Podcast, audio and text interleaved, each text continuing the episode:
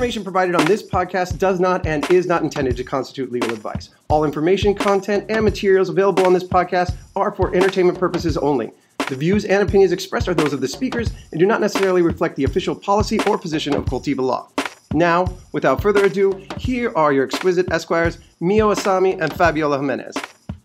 What up, squad? um, it's back to us, the original OGs, yes, yes. Bobby and Mio.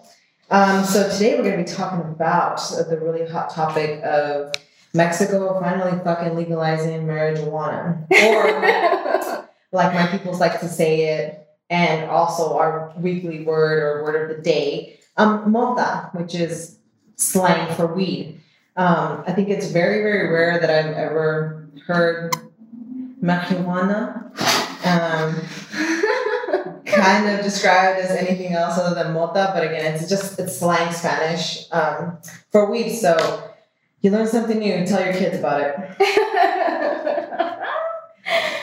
um, yeah, so I mean, I think as you can imagine, Fabi being The token Mexican. The token Mexican. Not even, I mean, legit Mexican, token Mexican, whatever you want to call it. Fabi being the Mexican, um, and also a lawyer. So she has a lot of knowledge in this area. Um, so she's, I mean, we're basically going to be learning from her today. It's great. Um, she's going to be dropping some knowledge on all of us. yes, one hundred percent. Because my family comes from a long line of farmers. Um, What Farmers, kind of farmers. Kind of farm? like uh, just farmers. Um, um, but I mean, apart from my musical background, which is not worthy of this episode, but um, so, and we're going to be talking about a couple of things today. So we're going to be talking really about just a brief history of um, Mota in Mexico. You know what it was to what it is now. Um, what does this mean for the cartel control within the land? Um, what could Mota being legalized? What could it really do for Mexico as a country as a whole? And you know, what does it also mean for future trade relations among different countries? As obviously Mexico's um, major export is um, marijuana, so it's going to be really interesting to see how that unfolds. So, um, you know, I just want to talk briefly a little bit about Mexico, and I think we we all kind of hear this really interesting story that we learned from Narcos on Netflix. You know, like how this is really came to be, and I can't I can't deny that. I cannot tell you that that's not true. Like I really I can't say that. What I can say though is that at one point this really was um, just an agricultural commodity. Um, so it was really important to the development of Mexico. Um, but I mean, we're talking like pre pre prohibition, right? Right. We're talking like before America decided to. Well, I don't know if America did this in Mexico, but America decided to like make it illegal in Japan and blah blah blah, and Right. the rest is history. But um, so I, I take it that we're you know it was a regular commodity back before right. I mean, and, and it's idea of prohibiting it. Yeah, and I think marijuana went through the same things that any other quote unquote illicit substance has gone through in America. Um, because if you start off, I mean, it had medicinal purposes. Like I still talk to my aunts and uncles and you know my grandparents, and they they can talk about marijuana and you know how they used it back in the day when you know they were out in the middle of nowhere. I mean, Mexico is very rural, so you have these pockets of touristy. Like you got Cabo, you got Cancun, you got even Mexico City, where um, you know you can go back and there's always like we call the we call them fresas, like the city folk that are that are in town. But when you but when you start traveling outside of these uh, tourist destinations, I mean, these people really do live in poverty. I mean, they still live in mud huts and and sheds made out of their own hands. Like it's really it's very it's very bare. Is kind of how I have to say it. So.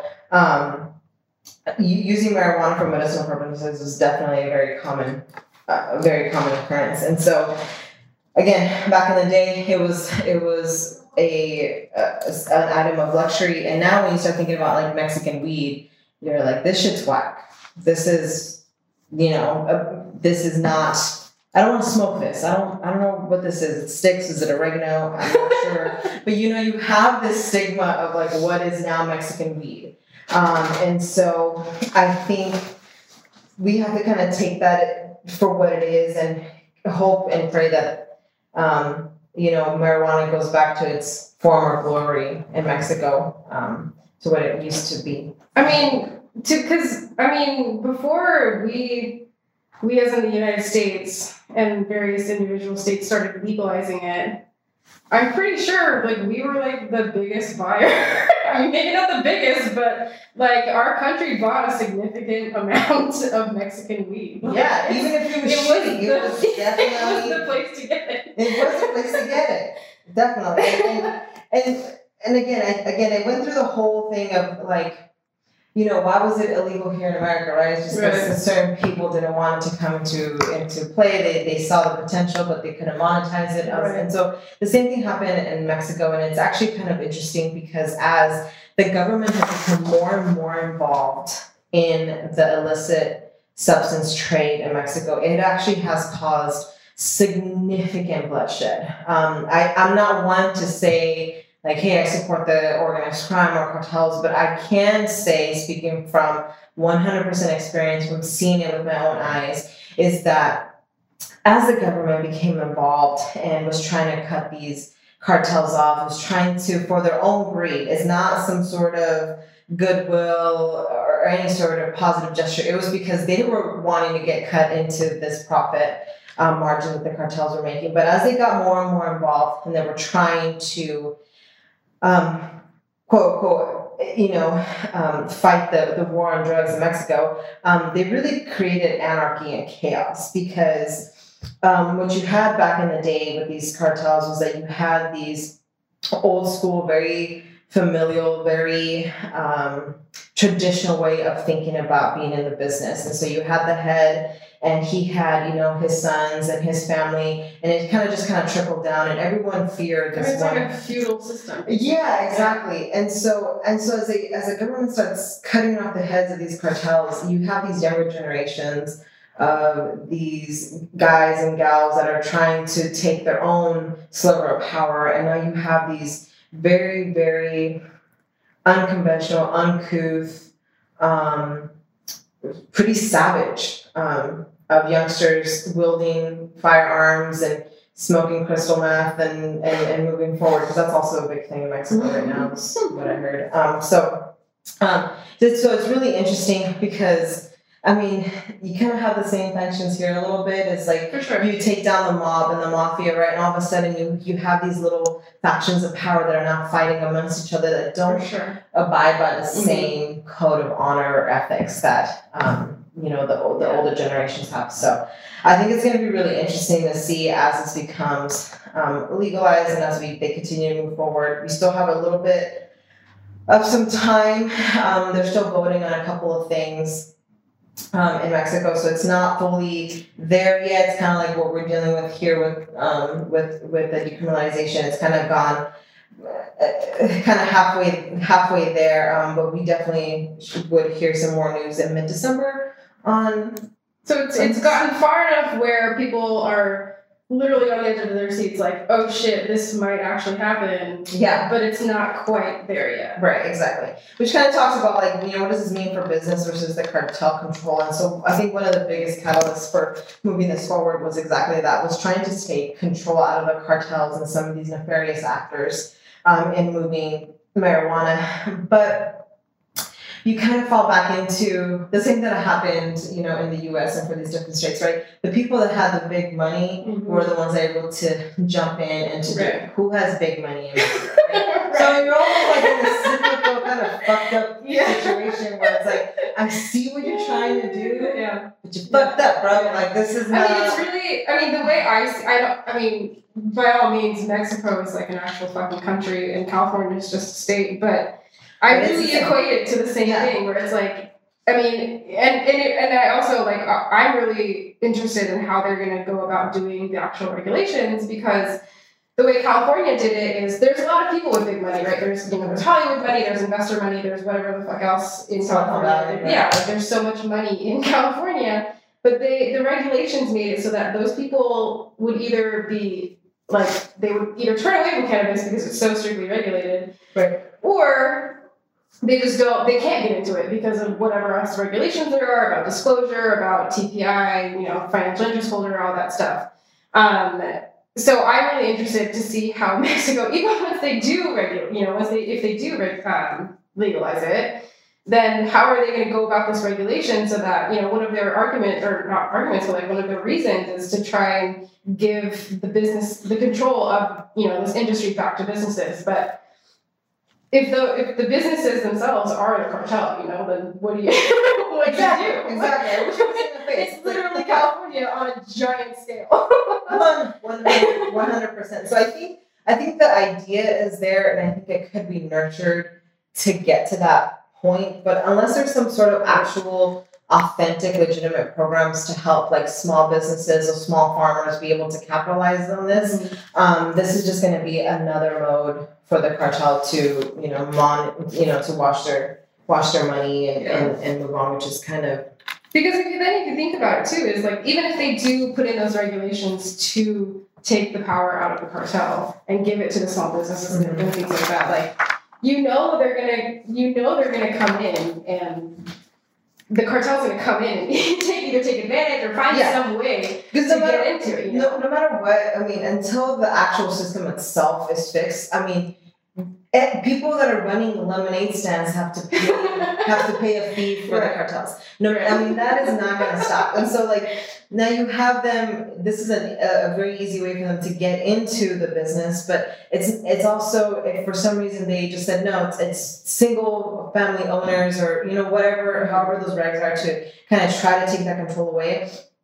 They're not going to be able to stop the cartel from getting their cut. Right. Plain and simple. Right. It's just it's just impossible. It's Right. so embedded into the culture now that it's really it's it's foolish to think of that. Yeah. So I um, mean, it could be like before we move forward, it could be like a you know just a step in the right direction. it is. It Yeah. is. It totally is. I think one of the biggest hurdles for us in the in the marijuana business is simply just getting over that stigma. And as it becomes a social norm i think people are going to be able to talk about it a little bit more freely. Mexico is very conservative um, very catholic very Mhm. christian um, more catholic more catholic than christian but you know it's it's just a drug. And so as again we normalize it um, as you would any other substance um, i think it really will open up some more opportunities but it is just a step in the right direction so. Um, Baby steps. Literally everything in this industry is baby steps. Exactly. Yeah, exactly. when it comes to actual regulations and things like that, like big changes, is everything's baby steps. Yeah. Yeah. But you know, when we start taking topic number three, when we start talking about you know what does this mean as a country as a whole? I mean, it, it, the the tourism is on like a different level Oh out of. Mexico. Can Like, you imagine yeah, all the weed tours? Whole- And all the weed tours All the or tours. whatever, like Because weed tour, like oh my god, I just keep saying weed tours. No, no, no, no, no, no, no, you're There's a, there's a place in Jalisco, Mexico that's called Tequila, and it's important. Yeah, yeah. Nothing but fucking tequila. Every Yeah. tequila that you could ever think of, and that's like their gimmick, right? It's Yeah. Tequila Jalisco, and that's where you go when you have Right. right. tequila. There's definitely gonna be like marijuana. yeah. marijuana Oh, town 100%. over here because it's just it's so massive and I mean And again that's going to be another source of revenue. Exactly. It's going to be huge. Exactly. So I think as a country as a whole, I think again we're in the step in the right direction. I think this is um, exactly what the country needs. Will it go through years of like filtering as we have in the U.S.? Sure, um, but I think as a whole, I think that is, is this is a really great step, and I hope that they take the concerns of the public. Um, seriously and they really try to create programs where people can actually go into this business legitimately um, and support them in that way. And I think that's just going to have some really positive impacts for generations to come now that this is going to be just another, you know, agricultural commodity.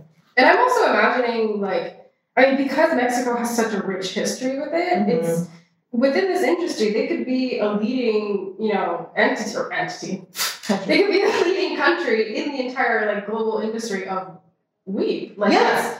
it's, I think it'll be huge. Yeah, yeah, one hundred percent. It's you know, you're no longer gonna be thinking like, oh, I'm gonna get some stems in Tijuana. It's like, oh, I'm going to to Tijuana, I'm getting some good shit. I'm gonna get You know, flour, man. I'm gonna get some flour. I'm gonna get some, I'm gonna get some of that shit. Some of that sticky. You know what I mean? Yeah. That's exactly. 100%. And, and And you can, I mean, they can export it to wherever else is legal. I mean, we're talking like global impact. Exactly, which brings us up to our fourth topic is like, what does this mean for trade relations in the future? Um, I totally didn't even do that on purpose. she did it beautifully. Everyone I was just not pretend we fucking have words. that on purpose. Great, great intro, Mia. Yeah, sorry. Anyway. But yeah, so so possible trade relations. I mean, the impact is going to be something so fucking bananas. So now when you think about it, you got Canada, you got us, and then you Oh, got yeah. Mexico. Oh Yeah. my boy. Oh my god, I mean, America shit can be legit. Yeah, and I hope everyone's just happy and high and just eating. oh my god, yes. I mean, you can't be upset about that. Oh So yeah, so I think I think the impacts on trade relations is going to be super huge because again, you start thinking about like, what does this mean? Okay, so marijuana is now legal, so you know, Colombia still has a cocaine a lock. Uh, Yeah, do you? Do you? Um, give us the marijuana. Give, give us Mexicans the marijuana. I'd much, much rather deal with someone else high, them high off coke or meth or whatever. Yeah, so, personally, but yes, I think this is going to be a really amazing, incredible opportunity um, to ex- further expand the, the relations. And again, it's it's something common that you know across generations, across ethnicities, across um, county lines that we can all share in the love of weed. Yeah, And For so. I think this is going to be a really incredible, amazing opportunity. Um, so yeah, so those are our four points on on the legalization of marijuana. We still have a little bit ways to go. We'll find out mid December, and obviously we'll keep you guys posted um, as that comes about. Um, but I don't foresee it not going backwards at this point. It's just now getting some of the fine tuning in and, and um, some further approval on a couple of obviously some um, other issues that the Mexican government has, and kind of the same thing as we do in America. You know, allocating money, allocating funds, figuring out what it actually is going to look like. Because once you kind of get it into play, this is it's a little bit more complicated than just saying, "Hey, weed is legal." There's yeah. there's a lot of other steps that have to be taken. Although I'm imagining though, like if it get if it you know if it already made this it already made it this far, I'm imagining cartels already making their adjustments, right? They're 100%. already starting Yeah. to What fucking move that wheel in their brains to all right, how can what are we gonna do? We're gonna adapt, and Right. you know. So I think once it gets this far, I think it's good. Not well, not maybe not good to be hopeful, but it's okay. I think to be hopeful that it will actually, you know, make it all the way through. I think so. I, I think so. Again, it's just a matter of time, and you know, politics in Mexico is a little bit different than than in the U.S. or any other country, and so you also have to take that for what it is and realize that um, you know the, the people are speaking, and and this is what we're hoping it to be. Um, I expect a lot of changes to come about for the final order, what that's going to look like. Um, but again, as we mentioned earlier, it's a it's it's a learning opportunity. It's a step in the right direction, and so let's just kind of keep it going. Um, so, I also wanted to kind of end with the strain of choice for this episode. Um, and don't mind me because it's exactly where my family's from, from Acapulco. Called Acapulco Gold. So this is a very rare strain sativa. So if anyone has some, please share. Um, and the strain is said to have originated around Acapulco, Mexico, which, if you haven't been, it's absolutely, absolutely stunning. Um, I grew up going to those beaches. Um, it is described as being very colorful with orange hairs resembling gold, green, and brown, and there's plenty of resin on the buds. And from these pictures, yes, it's real sticky. Um, Sticky. it's real sticky. Um, it's said to have a sweet fruit flavor um, with a little bit of earthy and spicy tones. Very motivating, very very energizing, um, and it's actually really quite well known. So please, please, please let me know if you find some because I've been looking for them and I haven't found any at all. Thank you, thank you. No, nothing is for sale on this episode. Just FYI. Yeah, just FYI. Sponsored. But yeah, we have the sponsored guy.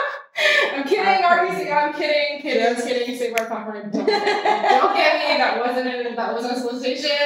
Okay. Not at all. But we do appreciate if you guys have smoked it. Let us know Yeah, let us what y'all think. Yeah, Um, yeah. we'll go buy it. us- Yeah, you can literally let us know either Instagram, twi- uh, do we have Instagram, Twitter. No. we have Cultiva, so you can follow me on Instagram at Fabi at Cultiva Law. You can follow me, Mio at Cultiva Law. Follow us on Facebook, Cultiva Law's Twitter. Um, Uh, we have Instagram, obviously cultivating conversations. mhm. Um, our main Cultiva Law page. So we got, yeah, so we got a lot of places you can find us slash stalk us, um, and we're okay with that. We'll follow you. and we got more episodes coming, guys. Like, Yes. we're going to talk about the extension of the 2014 Farm Bill for hemp, which is huge. Mm-hmm. We got things like kratom up our sleeve. I mean, we got Delta 8 up our sleeve. We got lots of stuff coming. So uh, stay tuned, guys. So awesome. All right. Thanks, y'all. Thanks for tuning in. Bye.